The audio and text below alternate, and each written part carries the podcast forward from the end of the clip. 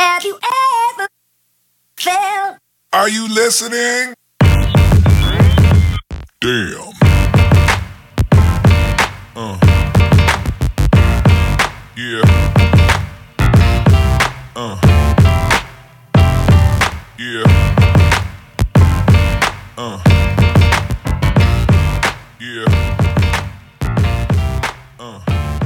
Emory Hunt, the czar of the playbook, and welcome to another edition of Direct Snap. This is episode seven, and we're going to address a pretty cool topic today, one that's been a heated debate on Twitter, on television, on Facebook. But if you're not familiar with Direct Snap, this is a show where we address controversial football topics that many want to either avoid completely or tap dance around. And we're going to take some fan questions in a second. But again, this show is episode seven, and we're going to talk about quarterback wins, whether or not it's a stat or not, and why I believe it is a stat that people should definitely consider and take seriously. But first, be sure to follow me on Twitter at FBallGamePlan. Also, we're on Facebook, Vine, and Instagram under the tag Football Game Plan. We keep it pretty simple here at Football Game Plan. Everything you hear and see from us will be Football Game Plan. And also, don't forget to check out and subscribe to our YouTube channel, which is at youtube.com slash football game plan.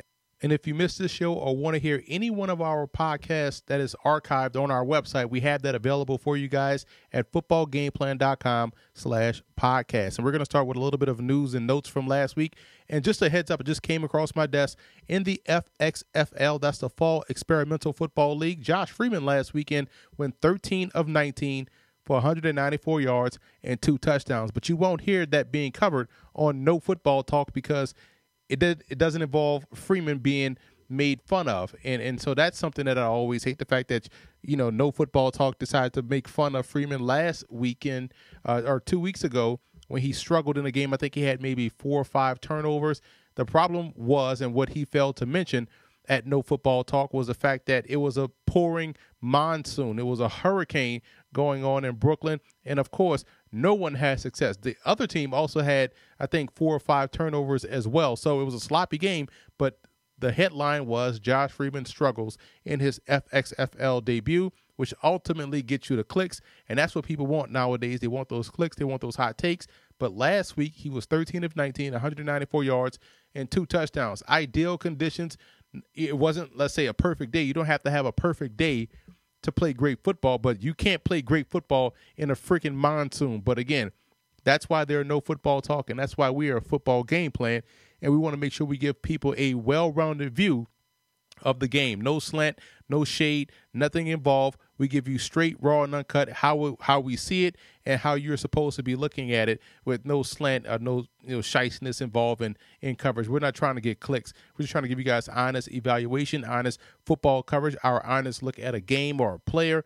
Um, but you notice it was quiet at No Football Talk, seeing that Josh Freeman – decided to have a great game last week, but you won't hear that there. But you'll definitely hear that here, and that's why I have a real problem with how some people cover the game. But I'm gonna get off this soapbox in a second. We're gonna take a short, quick break and come back and get to some fan questions. Then we're gonna jump into our topic: quarterback wins and why it is a stat.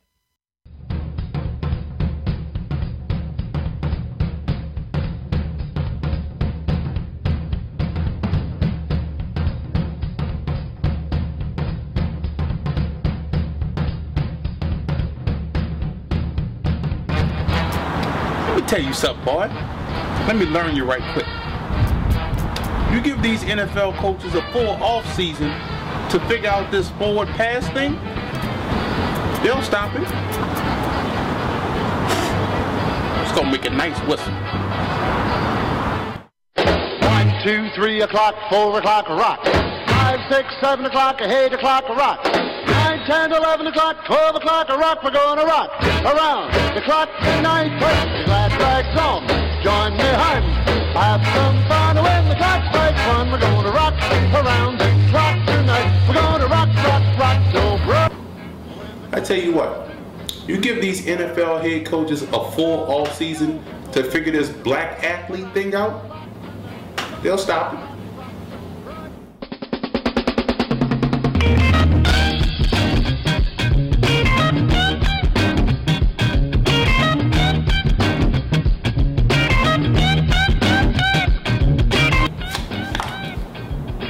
Let me tell you something. You give these NFL defensive coaches, offensive coaches a full off season to figure this whole blitz thing out, they'll stop it. Mm-hmm. Can't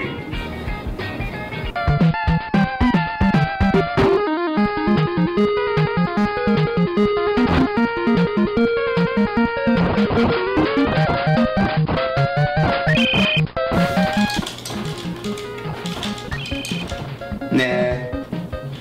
Whole Barry Sanders thing not gonna work out.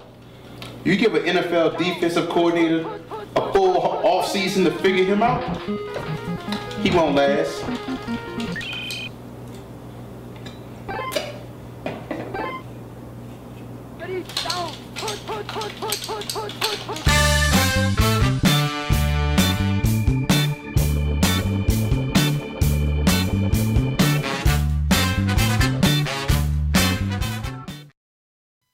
Welcome back to Direct Snap. That's one of my favorite commercials, guys. It's called a full off season, and it, I don't think the, the sound alone does it any justice. You have to check out the video. You can find it on our YouTube channel at youtube.com slash football game plan, or just hit us up on our um, website. We have all of our commercials archived there at footballgameplan.com slash commercials. A lot of funny stuff right there. We're poking fun at a lot of what people say, oh, just give so and so a full off season. The full off season hasn't worked since football was invented, since since Princeton traveled 15 miles down the road to take on Rutgers in the first football game. A full off season did nothing to figure something out. So you kind of are what you are in football, and that's what we're trying to point out.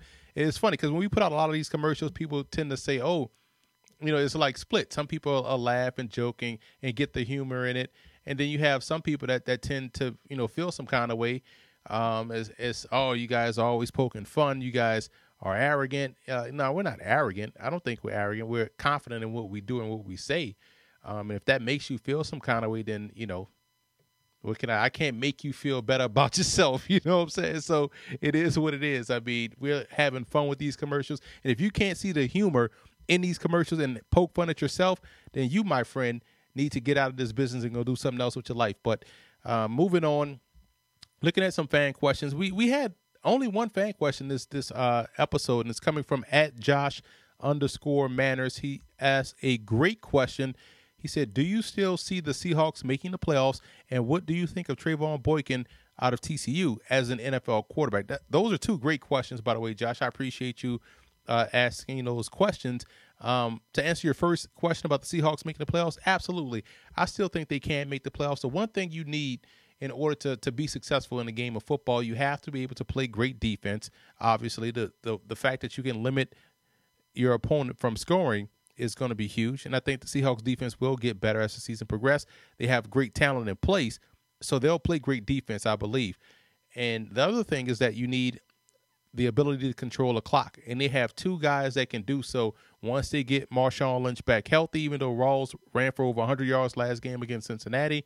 And they have Russell Wilson, who's the ultimate gamer at quarterback and the ultimate game manager. And I'm to tell you why that's a positive term uh, later on when we jump into quarterback wins is not a stat or is a stat, and that argument that people are having a lot on Twitter and on Facebook. But those two elements, I believe, will help the Seahawks get to where they ultimately want to be, which is in the playoffs. And they were my preseason Super Bowl pick. So I still think they can get there. There's enough talent out there in the Pacific Northwest for these guys to be successful. Despite their record currently, the Seahawks can get it going and get back in the playoffs. And once you get into the postseason, anything can happen. So I, I would say, yes, they still will be able to make the playoffs. It's funny that NFC West matches up well amongst each other. Like certain teams match up well against other teams. Let's say like um, the Rams match up better versus Arizona than do the Seahawks, who don't match up as well versus San Francisco. But the Cardinals match up great versus San Francisco. It's weird dynamic. It's a great conference. I'm sorry, great division. But I do see the Seahawks getting into the playoffs. Now, whether or not they win the division or whether they get in as a wild card, who knows? But I will say this: they will be in the postseason this this uh this season. And the other part of your question, which is a good one, is a, a common debate you see on Twitter and on the blogosphere. Do you think Trevone Boykin is an NFL quarterback? I absolutely think he is. Um, we did a nice video piece on him in the summer, just looking at his game and looking at what he has to work on and where he can get better, and what I was looking for, uh, you know, going into this season and seeing from him. And I think he has a lot of traits that you would like to at, at that position. So I do think Boykin is a guy that can, you know, he can do a, a great deal with his legs. He was a former wide receiver. You know, he has a quick release, which is excellent. He can whip the ball out of there pretty quickly. Um, where I like to see him get better is his placement. It has to be consistent, and his accuracy. It has to be consistent. Those are the things I think come will come with time. And a comparison I would make about uh, for Trevone Boykin, um, he's everything people wanted Ryan Tannehill to be a guy that played receiver, making the move to quarterback, and is slowly getting better. And you've seen him get better. He's actually playing quarterback in college better than Tannehill played quarterback at Texas A&M. Um, he's not making that many mistakes. He's not, and I'm not going to get into the whole. Well, this inter, this the interceptable passes, or this pass should have been intercepted, or this pass shouldn't have been intercepted, or it shouldn't have been a touchdown. It's not going to grade negatively. That doesn't matter. Is it? Did the guy catch the football? Did, did the defender pick it off? That's all that matters. Um, so when you look at why a guy may or may not have picked off the football, forget the cornerback. Let's look at the placement on the pass, and I think that's where Boykin has to become consistently better at. If you're going to play quarterback at a high level or in the National Football League at a high level, you have to be consistent in your good elements. Your bad can't be consistent. You can't be consistently consistently bad in a certain area, and you have to be consistently good in a certain area in order for you to have overall success. But I do think he can play quarterback. I hope that they allow him to play quarterback and not automatically just say, well, he's an athlete and move him to receiver because why wouldn't they have done that with Ryan Tannehill, who was also in the same boat as Trevone Boykin? Tannehill was a receiver, a fairly good one. You know, I give him props on that. He is an athlete. You know, he had enough speed to run away from people in the Big 12. So he could get the job done as a receiver. Then he, you know, he also played quarterback in high school and he moved him to quarterback uh, or where he, you know, moved the receiver to get on the field because they already had a really good quarterback on the roster in Jerrod Johnson. Um, but then when he moved back, everyone was using the excuse as well. He's, you know, still trying to get used to the position. He's still trying to get. He's only played the quarterback position, you know, for three years, so he's still fairly new. But Boykin doesn't get those same excuses, and I think we know why, because people are, are stuck in their ways and their beliefs that only certain people can play quarterback and you can only play it one way and you can only have a certain look and i think that's the problem with the nfl as far as um, scouting is concerned because you hear all the you see all these articles and we talked about this last week where where people brought up these articles about a lack of um, the the crisis in football at the quarterback position when that's not true. They just keep moving guys that can play quarterback to different positions, like a Nick Marshall, like a Terrell Pryor. They ran Vince Young out the league, even though he had a 31 and 16 record as a starter. You know, Tim Tebow can't hang on.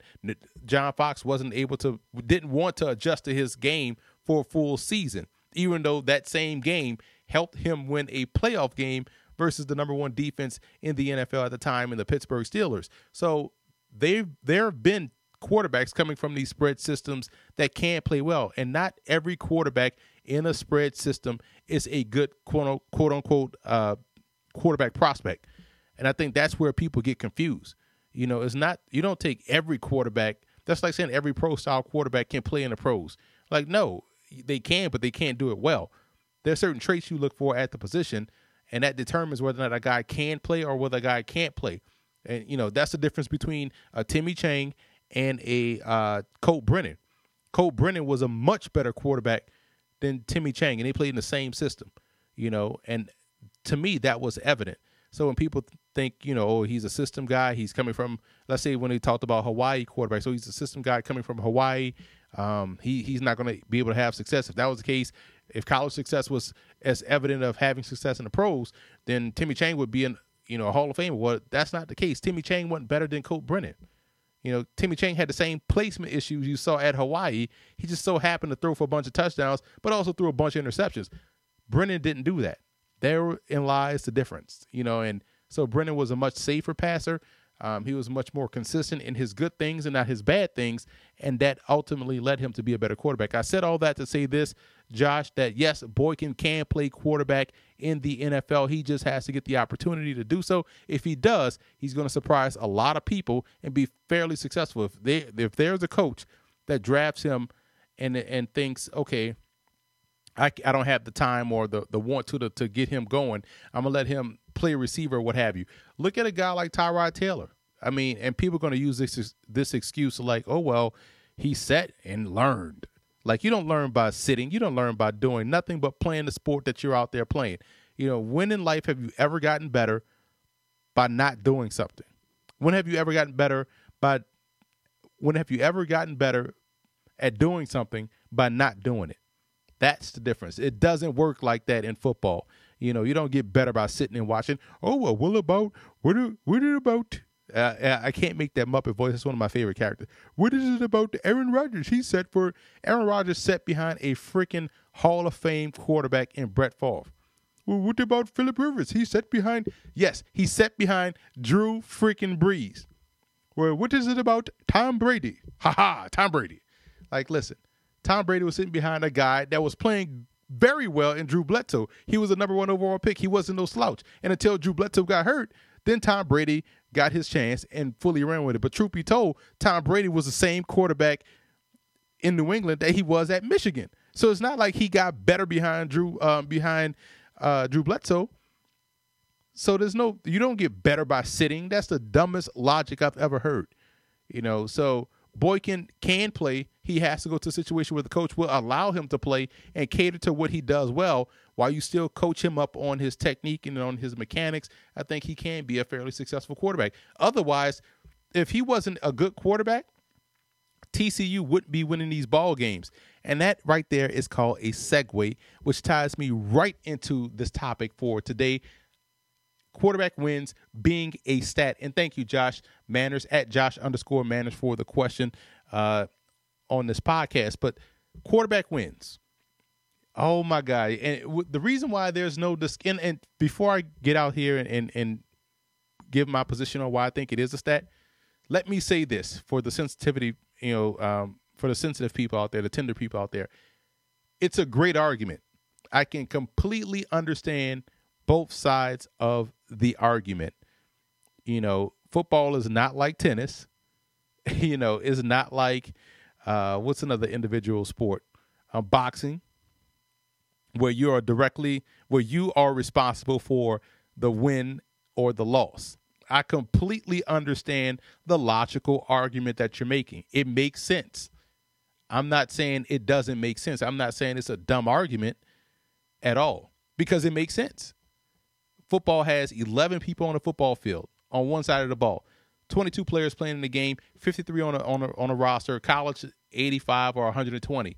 Um, so I completely understand that one guy is not solely responsible for the win, and but then people go overboard. So it, it people go overboard with their with the extremes. You know, they'll say, "Well, how many wins does the long snapper have?" This is why people can't have intelligent debate and uh, discussion on, on topics like this, where everyone is divided, because people go to the extreme. That's an extreme example. Of course, the long snapper doesn't affect the game. You know why? Because he doesn't handle the ball every play. Therein lies the difference. The quarterback handles the football each and every play, whether it's a handoff or a drop back pass. So when you look at the quarterback in a sense of getting the win or getting the loss, overall, when you look at the play of the guy that handles the ball every play, does he do, does he do enough positive things to where he's putting your team in position to put points on the board, which ultimately can win you a game, whether that's three or seven? Is he doing what he has to do to move the offense forward. And I think that's the difference. Every quarterback is not going to look the same. Some get to the there's you know there's different paths to this to this quarterback wins, you know, to a win in a football game. There's many different ways to get to California, put it that way. So While Vince Young may help you win a game differently than Dan Marino will help you win a game, they both are playing the quarterback position because again, they handle the ball every play. And and so everyone wants to look at so yes, uh, I think quarterback wins should be a stat because I tell you this, it, it's so funny because people never look at the other side. If you're if you're watching a football team or you noticing a team that is consistently losing football games, what's the first thing people point at? Man, this quarterback's terrible. We need a new quarterback. You never see a situation where a quarterback is constantly winning or the team is winning. You never see that situation where they say, "Hey, man, we need a new quarterback." Other than Tennessee, where they got rid of a guy that was 31 and 16 as a starter, rookie of the year, and led them to um, two playoff appearances. But you, but that's the only case, and that's an extreme case where stupidity took over. But you never see a situation where the Ravens, who have won Super Bowls, I think they won two with Flacco, maybe one. I, I could be wrong. They won one, but they constantly in the playoffs. They're constantly doing great things. You never hear, man, the Ravens need to get rid of Flacco. It's so funny to watch people talk about Andy Dalton, and all Andy Dalton has done is led this football team to what four straight playoff appearances but everybody wants to replace him because of what he's done in the playoffs. And there's different. Each game is different. It's not that Andy Dalton sucks in the playoffs and there's some reason. There's no reason why he sucks in the playoffs just because it's the playoffs and it's not Week Seven. They they've had injuries in the playoffs. You know they've had other issues. He hasn't played well. Does that mean he's a bad quarterback? No. So now all of a sudden people are, are shocked that he's doing extremely well. Well, he's been the same quarterback. Well, no, if you look at this stat in the second quarter versus this pass, and he's throwing this route now better than he did. No, shut up. No, he's not. He's playing the same damn ball he's played his whole career. Difference is the Bengals now have even more weapons. You know, they have running backs that can help you out in the passing game. They have a great tight end. They had a tight end before in Gresham, but they now have another good tight end in uh, Eifert. They have two good receivers now that could one that could take pressure off AJ Green you still have Mohamed Sanu in there. I think they could use another guy, you know. So he has more weapons. Play calling has been excellent. He's gotten better as he's gotten more playing time. He's gotten better as he's gotten older. And that tends to happen with good players. They tend to get better. Bad players get worse, i.e., Matt Cassel. But yet he's still getting a starting job over, let's say, a guy like Kellen Moore, who won a lot of games in Boise. If Kellen Moore was terrible, Boise State wouldn't have beat Oklahoma. They wouldn't have beat TCU. They wouldn't have beat Boise A&M. Good quarterbacks don't lose, and I think that's the part people are missing. And another part, part people, uh, another guy people point to, um, is well Trent Dilfer. You don't have to do much, but be a game manager. Like, listen, being a game manager is a great thing. Russell Wilson is a game manager. Aaron Rodgers is a game manager. Game manager means you play great situational football. You don't have to throw the football 40 times a game to show your worth as a quarterback. Trent Dilfer didn't have to do that to show his worth. They gave Trent the ball and said, hey, Trent, don't make a mistake. And what he did, didn't go out there and make a mistake. And what they do, win a damn Super Bowl. It's that easy. Football is an easy game. It's a real easy game. People make it complicated. You know, they try to make it complicated with long, longer than normal play calls you know, different calls for the for something that's simple. You know, advanced statistics make football seem complicated than it really than it really is. You know, so there's a bunch of things. Trent Dilfer did exactly what you want every quarterback to do. Play well in the situation. Play well on third downs. Play well in the red zone. Don't turn the ball over. Do what you have to do to make sure we stay on the positive side of the scoreboard. And he did that. Simple. And and let's look at last week. There were a couple of quarterbacks that played well and ended up losing. But there's a reason, and people will look at, well, he played well. He should have got, but they got the loss. So how can you say that that loss is on him? Here's why. Let's look at Michael Vick in that game. Michael Vick played poorly the first three and a half quarters. However, the game by the grace of the football guys were was close in the end to where they had a shot. They just needed Michael Vick to make plays on that drive. Now, granted, you played poorly the entire game. poorly. You know, some bad placement on passes that could have went the other way, you know, for but they didn't. So they count as incompletions. They don't count as almost interceptions. But that last drive, he managed the situation. He ran when he had to, picked up a big gain to get them down close. Made a key throw to Darrius Heyward-Bey, who caught the football with his hands. That right there should be a sports century 30 for 30 um, type moment. So he made throws that he had to make. He made a great stick throw to Heath Miller. And then they ran it in for the touchdown. So he he'll get the the victory. On the flip side, Philip Rivers played well, but they lost. But he'll get the loss. And people will say, well, that's not fair. How could he get the loss when he played well? And here's the other part, too.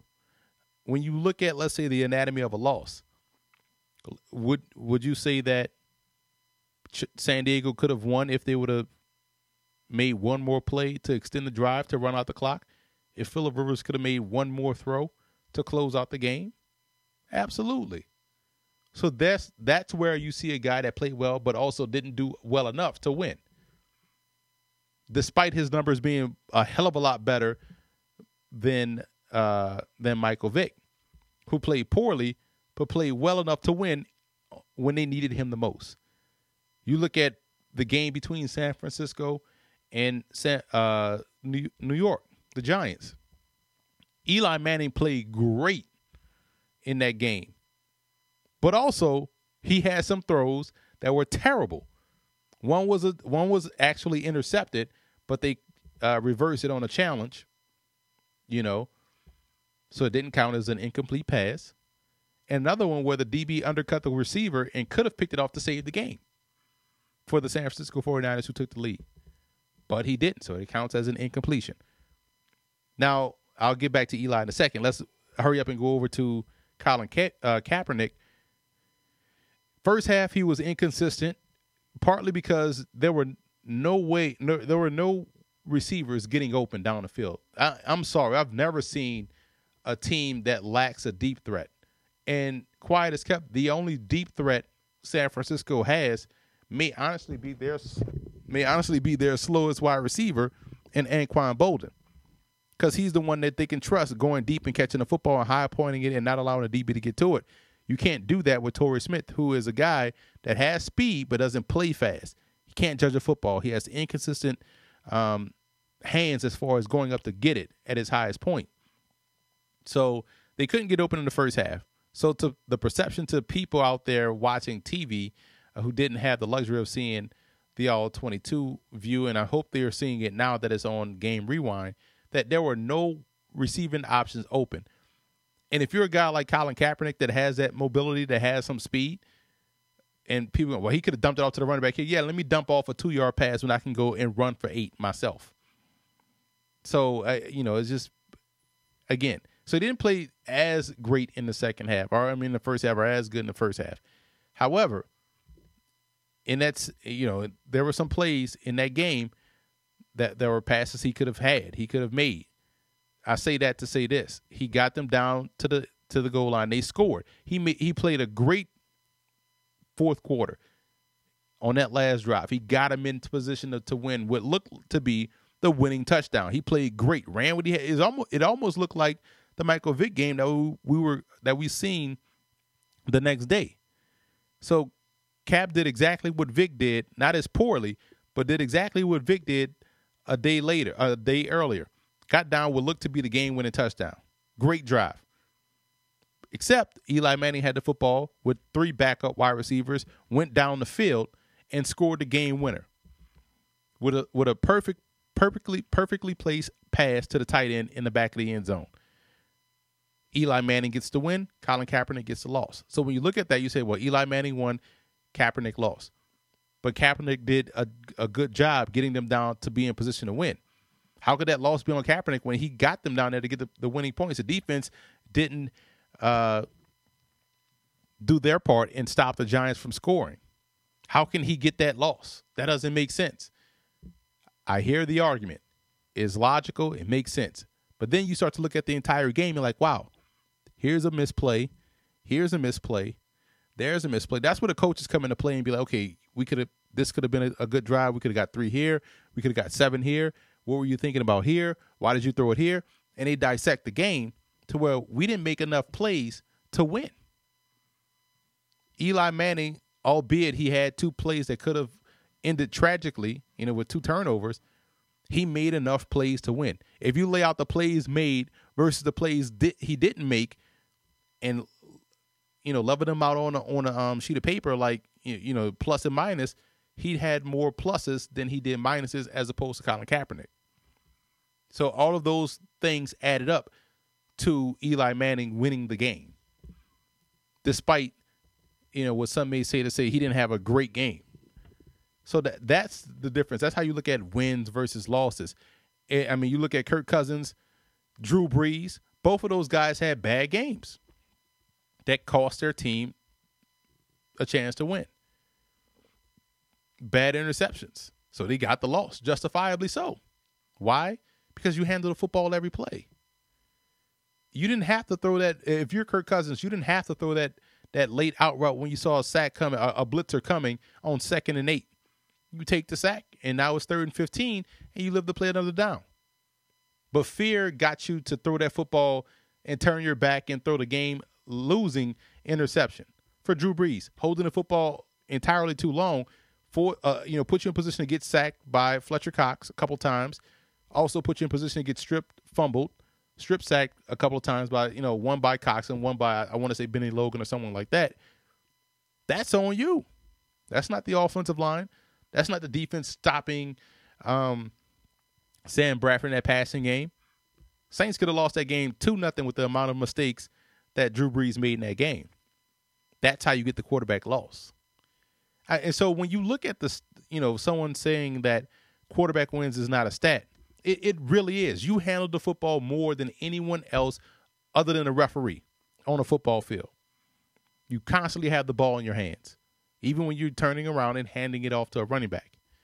So you have to make enough plays, enough positive plays for your team as a whole to win.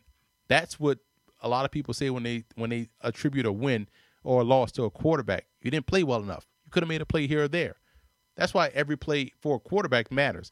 Maybe not matters as much so for a running back, but every play matters for a quarterback because at the end of the day, whether you win or lose, you you want to tally those up. Now, granted, you may get lucky sometimes and not and, and, not, and play terrible, but end up winning a game. That's to me, that's the outlier. That's the anomaly. You know, the norm is the fact that you have to play very good football more than you're playing inconsistent or bad football in the game for it to count as a win or a loss.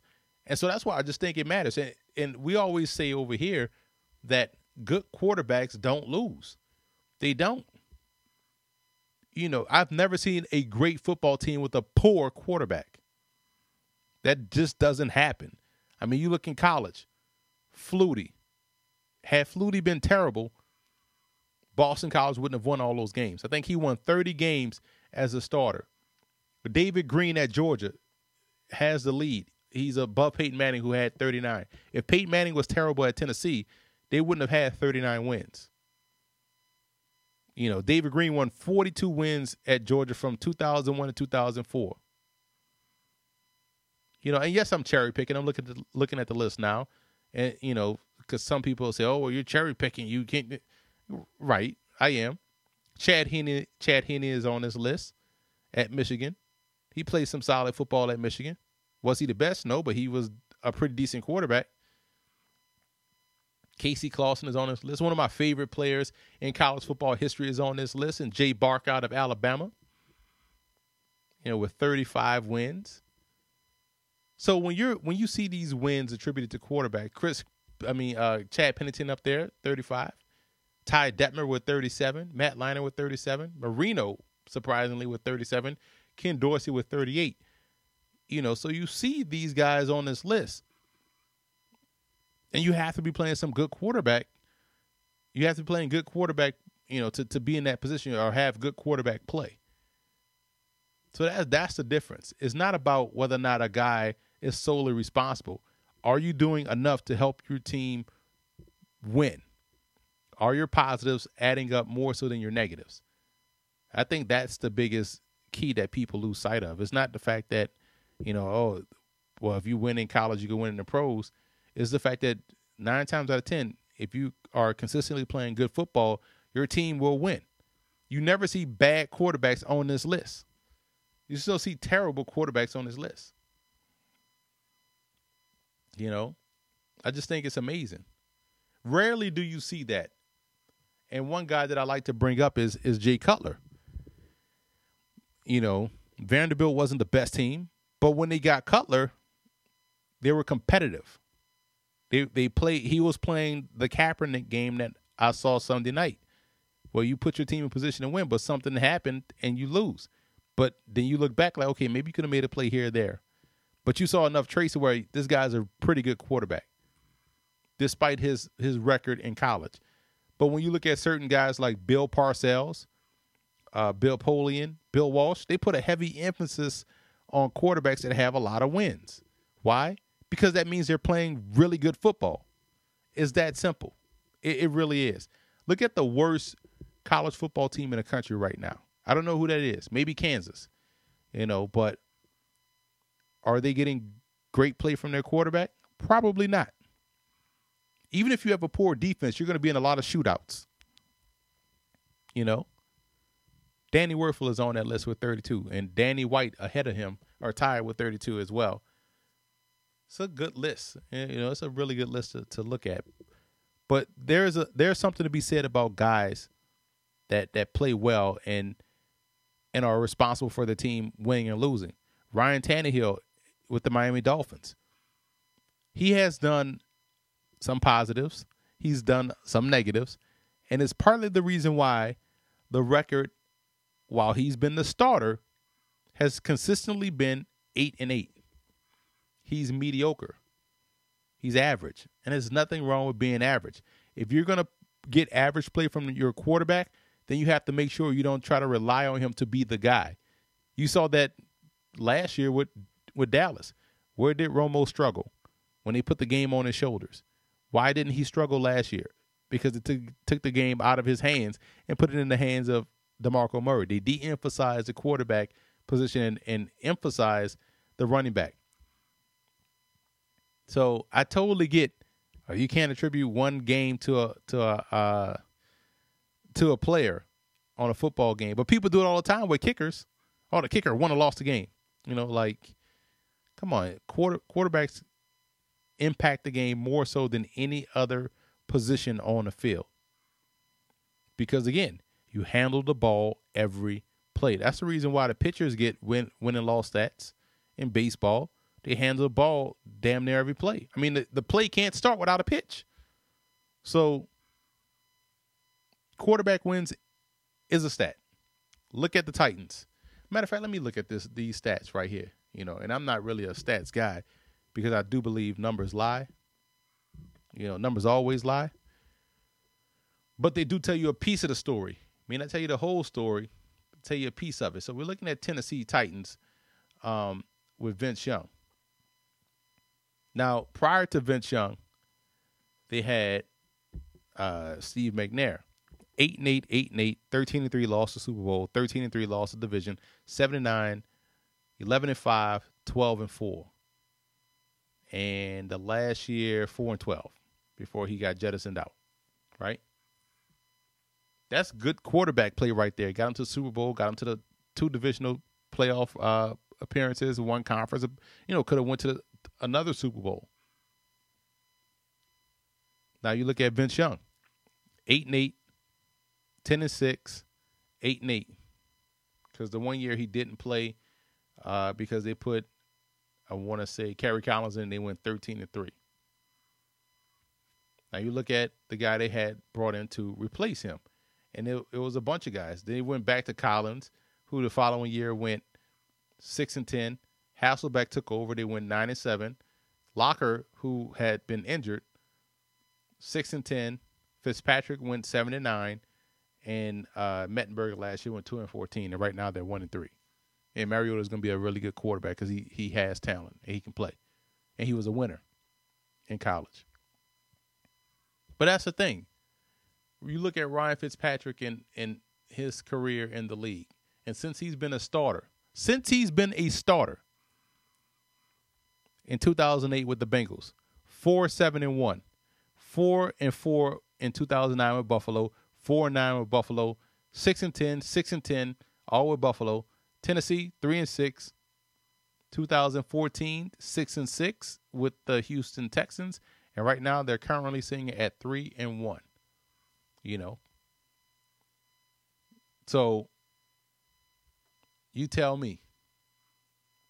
There's no coincidence in everywhere he's gone he hasn't had winning consistently. Uh, That hadn't been his success juxtaposed to someone that people never give credit for or credit to. Let's look at Andy Dalton.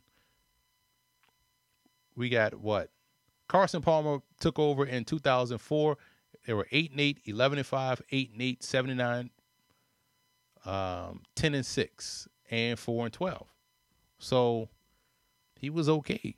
Statistically, he was off the charts, but he was just okay as a quarterback in Cincinnati. Andy Dalton, 9 and 7, 10 and 6, 11 and 5, 10 5 and 1, and right now they're sitting at 5 and 0. There's no coincidence, guys. What was Carson Palmer's record when he was in college? Let's take a look see since we have these statistics. And I saw a great documentary the other night, uh, by the way, in um, Trojan Horse. Great, great. Uh, it's a great whatchamacallit it to watch. And you know, Carson Palmer had some success with uh, Pete Carroll that last year. But so, so from '98 to 2002, USC was eight and five, six and six. I think one of those years he redshirted. So let's say he redshirted in '98. So '99 they were six and six, five and seven, six and six, and then Pete Carroll got there in his first year. They went ele- um second year they went 11 and two and won the Orange Bowl. So that was the best season Carson Palmer played, which in turn was the season he won the Heisman Trophy. But his record in college was just as average as you saw with the Bengals. Now let's look at old Fire Island head Andy Dalton and what he has right now uh, and what he did at TCU. His his TCU stats were off the charts, by the way. His touchdown to interception ratio is still the same. He got better every year. 10 touchdowns, 11 picks as a as a freshman, then 11 and 5, 23 and 8, 27 and 6 as a senior. Record at TCU from 2007 to 2010. Hold on. You guys know I'm I, you know I'm just trash with these stats. Hold up. Where can I find? Oh, here we go. Texas Christian, 2007 to 2010, eight and five, won the Texas Bowl. 2008 won a Poinsettia Bowl, 11 and 2. 12 and 1 in 2009, lost the Fiesta Bowl. That was a great game, by the way. In 2010, his senior year, perfect 13 and 0, and they won the Rose Bowl, which was another great game. So his track record of success follows him. There should be no reason why the Bengals are sitting w- w- with those amount of wins and, and undefeated right now with Andy Dalton at the helm. It follows you. Winning does matter. If you're a quarterback that handles the football well because you handle it on every play, you're going to be in a position to win more games than you lose. Hence the term that I always use good quarterbacks don't lose. They don't. With all of the talent that Matthew Stafford had at Georgia, let's take a look at his record while they were there. Let's see, Georgia Bulldogs. And I'm not just, you know, again, I'm not picking on anybody. You can be good. You can be a good player, but are you a winning quarterback? That's that's the thing. You know, so let's look at Mark Richt uh, and his record with Matt Stafford. When did Matt Stafford get drafted? 2009, 2008, I believe. Let's see. Georgia has had a lot of success. Matthew Stafford.